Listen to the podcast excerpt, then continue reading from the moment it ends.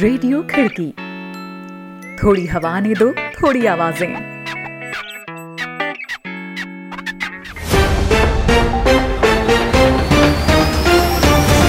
आज है 19 फरवरी, दिन शुक्रवार। खिड़की इंटरनेशनल बुलेटिन में अभिवादन स्वीकार करें नीरज पांगती का एक नज़र कार्यक्रम की खास खबरों पर।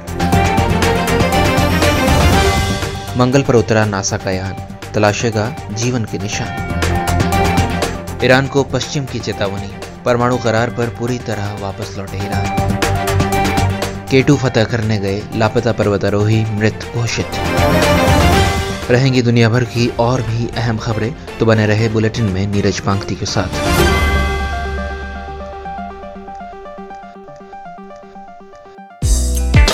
आप सुन रहे हैं खिड़की इंटरनेशनल बुलेटिन। अंतर्राष्ट्रीय खबरों पर विश्वसनीय आवाज़ें। आइए शुरुआत करते हैं आज की पहली खबर से।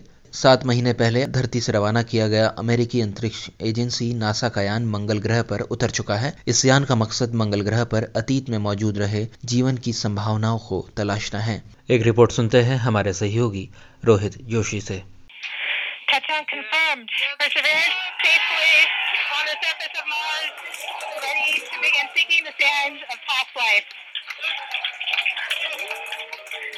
नासा के अंतरिक्ष यान परसवियरेंस ने जब मंगल की सतह को छुआ तो लॉस एंजलिस शहर के नज़दीक नासा की जेट प्रोपल्शन लेबोरेटरी में इस अभियान से जुड़े कुछ वैज्ञानिक और स्टाफ झूमने लगे और तालियों की गड़गड़ाहट गूंज उठी। कुछ देर बाद इस यान ने अपने नए घर की पहली तस्वीर भेजी, जिसे नासा ने ट्वीट किया है।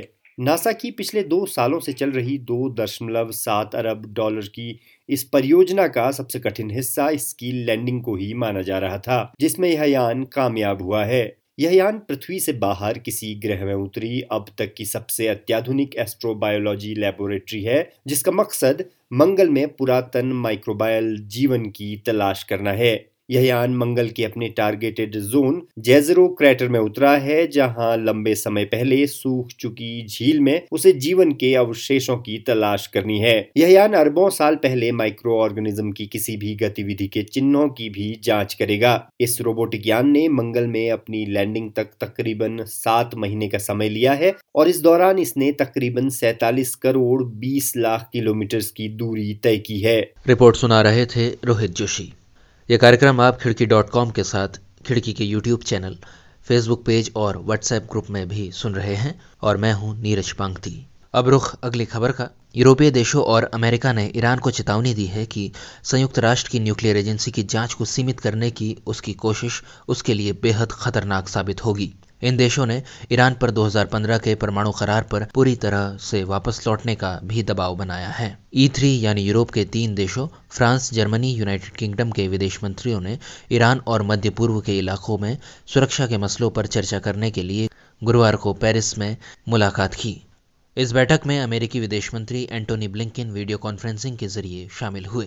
इस बैठक के बाद जारी एक साझा बयान में कहा गया है, ईरान को लेकर ई थ्री और अमेरिका ने परमाणु अप्रसार व्यवस्था को बनाए रखने के अपने साझा बुनियादी हितों को ज़ाहिर किया है और ये प्रतिबद्धता ज़ाहिर की है कि ईरान कभी भी कोई परमाणु हथियार न बना सके। इस बयान में ईरान को चेतावनी दी गई है कि ये देश उसके खिलाफ गंभीर कार्यवाही कर सकते हैं और कहा गया है कि ये देश चाहते हैं कि ईरान 2015 के परमाणु समझौते पर पूरी तरह वापस लौटे। चारों देशों के विदेश मंत्रियों ने ईरान में हाल में हुए घटनाक्रमों पर गंभीर चिंता जताई है, जिसमें ईरान ने अपने यूरेनियम भंडारण के लक्ष्य का 20 प्रतिशत हासिल कर लिया है और यूरेनियम मेटल बनाने की कार्यवाही शुरू कर दी है। अमेरिका में सत्ता में हुए बदलाव के बाद ये दूसरा मौका है जब अमेरिकी विदेश मंत्री ब्लिंकिन ने अपने यूरोपीय समकक्षों के साथ चर्चा की है। ट्रंप हुकूमत के दौरान 2018 में अमेरिका के ईरान परमाणु समझौते से हाथ वापस खींच लेने के बाद अब नए राष्ट्रपति जो बाइडन ने संकेत दिए हैं कि वो इस परमाणु समझौते पर फिर वापस लौट सकते हैं।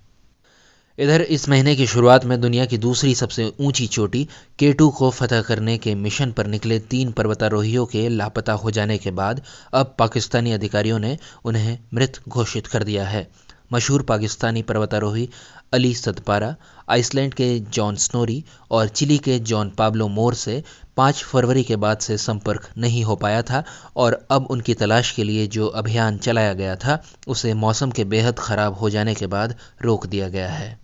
गिलगित बाल्तिस्तान के प्रांतीय पर्यटन मंत्री राजा नासिर अली खान ने बताया, मौसम वैज्ञानिक लाइन्सबर्स और पाकिस्तानी सेना के विशेषज्ञ सभी इस निष्कर्ष पर पहुँचे हैं कि कोई भी इंसान इतने कठिन मौसम में इतने लंबे समय तक जीवित नहीं रह सकता है। इसलिए हम ये घोषणा कर रहे हैं कि वे लोग अब जीवित नहीं हैं। खान ने कहा कि मृतक पर्वतारोहियों की लाशों की तलाश जारी रहेगी। घोषणा के बाद मशहूर पाकिस्तानी पर्वतारोही अली सतपारा के बेटे साजिद अली सतपारा ने पत्रकारों से अपना दुख ज़ाहिर करते हुए कहा, मेरे परिवार ने एक दरिया दिल पिता और पाकिस्तान ने एक महान बहादुर और बेहद अनुभवी पर्वतारोही को खो दिया है। केटू को पर्वतारोहण के लिहाज से दुनिया की सबसे कठिन चोटियों में से एक माना जाता है। इधर गुरुवार को संयुक्त राष्ट्र पर्यावरण कार्यक्रम की रिपोर्ट प्रकाशित की गई है। संयुक्त राष्ट्र के महासचिव एंटोनियो गुतरेस ने इसे क्लाइमेट चेंज प्रदूषण और कई पौधों और पशु पक्षियों की प्रजातियों पर छाए खतरे से निपटने के लिए एक नया साइंटिफिक ब्लूप्रिंट बताया है। उन्होंने कहा कि ये रिपोर्ट प्रकृति के खिलाफ जारी आत्मघाती युद्ध के खात्मे का एक रास्ता दिखलाती है। गुटरेस ने इस रिपोर्ट की भूमिका में लिखा है मानवता ने प्रकृति के खिलाफ युद्ध छेड़ा हुआ है। ये मूर्खतापूर्ण और आत्मघाती कदम है। हमारी लापरवाही के परिणाम मानव जाति की पीड़ा, बढ़ते आर्थिक नुकसान और दुनिया से जीवन के तेज़ी से हो रहे शरण में साफ़ तौर पर दिखाई देने लगे हैं। गुटरेस ने यह भी कहा है कि क्लाइमेट इमरजेंसी, बायोडाइवर्सिटी क्राइसिस और प्रदूषण के चलते हर साल लाखों लोगों को अपनी जान गंवानी पड़ रही है और पृथ्वी बुरे हाल में है। गुटरेस ने लिखा है, ये रिपोर्ट एक पीस प्लान और पोस्ट वॉर रिबिल्डिंग प्रोग्राम के तहत हमें एक सुरक्षित रास्ता दिखलाती है। इस रिपोर्ट में कई महत्वपूर्ण सुझाव दिए गए हैं। रिपोर्ट में कहा गया है कि जीवाश्म ईंधन जैसे सेक्टर्स को पाँच ट्रिलियन अमेरिकी डॉलर्स की सालाना सब्सिडी दी जानी चाहिए और औद्योगिक खेती फिशिंग और माइनिंग को न्यूनतम कार्बन उत्सर्जन करने की दिशा में निर्देशित किया जाना चाहिए और प्रकृति को रीस्टोर होने का मौका दिया जाना चाहिए। रिपोर्ट में कहा गया है कि सरकारों को प्रदर्शन के अपने मापकों में महज आर्थिक विकास के पार जाकर पारिस्थितिकी के संरक्षण में उनके योगदान के अनुसार भी आंकना चाहिए। अब चलते चलते एक और खबर पर नज़र अमेरिका का टेक्सास राज्य भयानक बर्फीले तूफानों से जूझ रहा है और अचानक बिजली की मांग में आई बढ़ोतरी के चलते जगह जगह पावर कट की गई है। ऐसे में खबर ने सबका ध्यान खींचा है। इन हालातों में टेक्सास के रिपब्लिकन सीनेटर टेड क्रूज अपने परिवार के साथ छुट्टियाँ मनाने मैक्सिको चले गए हैं। एयरपोर्ट में मीडिया से बात करते हुए उन्होंने कहा कि वो अपने परिवार के साथ मैक्सिको छुट्टियाँ बिताने इसलिए जा रहे हैं कि वो अपनी बेटियों को बतलाना चाहते हैं कि वे एक अच्छे पिता हैं। एयरपोर्ट पर उनकी तस्वीरें ट्विटर में वायरल हो रही है और मुसीबत के समय टेक्सास को छोड़कर छुट्टियाँ मनाने, विदेश चले जाने के उनके फैसले की आलोचना हो रही है। तो दोस्तों, आज के बुलेटिन में इतना ही। ये बुलेटिन आपको कैसा लगा, इस बारे में ज़रूर कमेंट करें। आप जिस भी प्लेटफॉर्म पर खिड़की को सुन रहे हैं, लाइक और शेयर करना ना भूलें। खिड़की के यूट्यूब चैनल को भी सब्सक्राइब करें और बेल आइकन टैप करें, ताकि हर अपडेट आपको मिलती रहे। अभी के लिए नीरज पांगती को दीजिए इजाज़त। कल फिर होगी मुलाकात। आप जहाँ चाहे हमें सुन सकते हैं। खिड़की डॉट कॉम के साथ ही खिड़की के यूट्यूब चैनल और फेसबुक पेज पर भी। नमस्कार।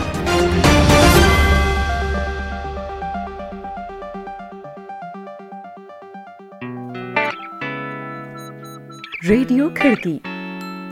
थोड़ी हवा ने दो, थोड़ी आवाज़ें।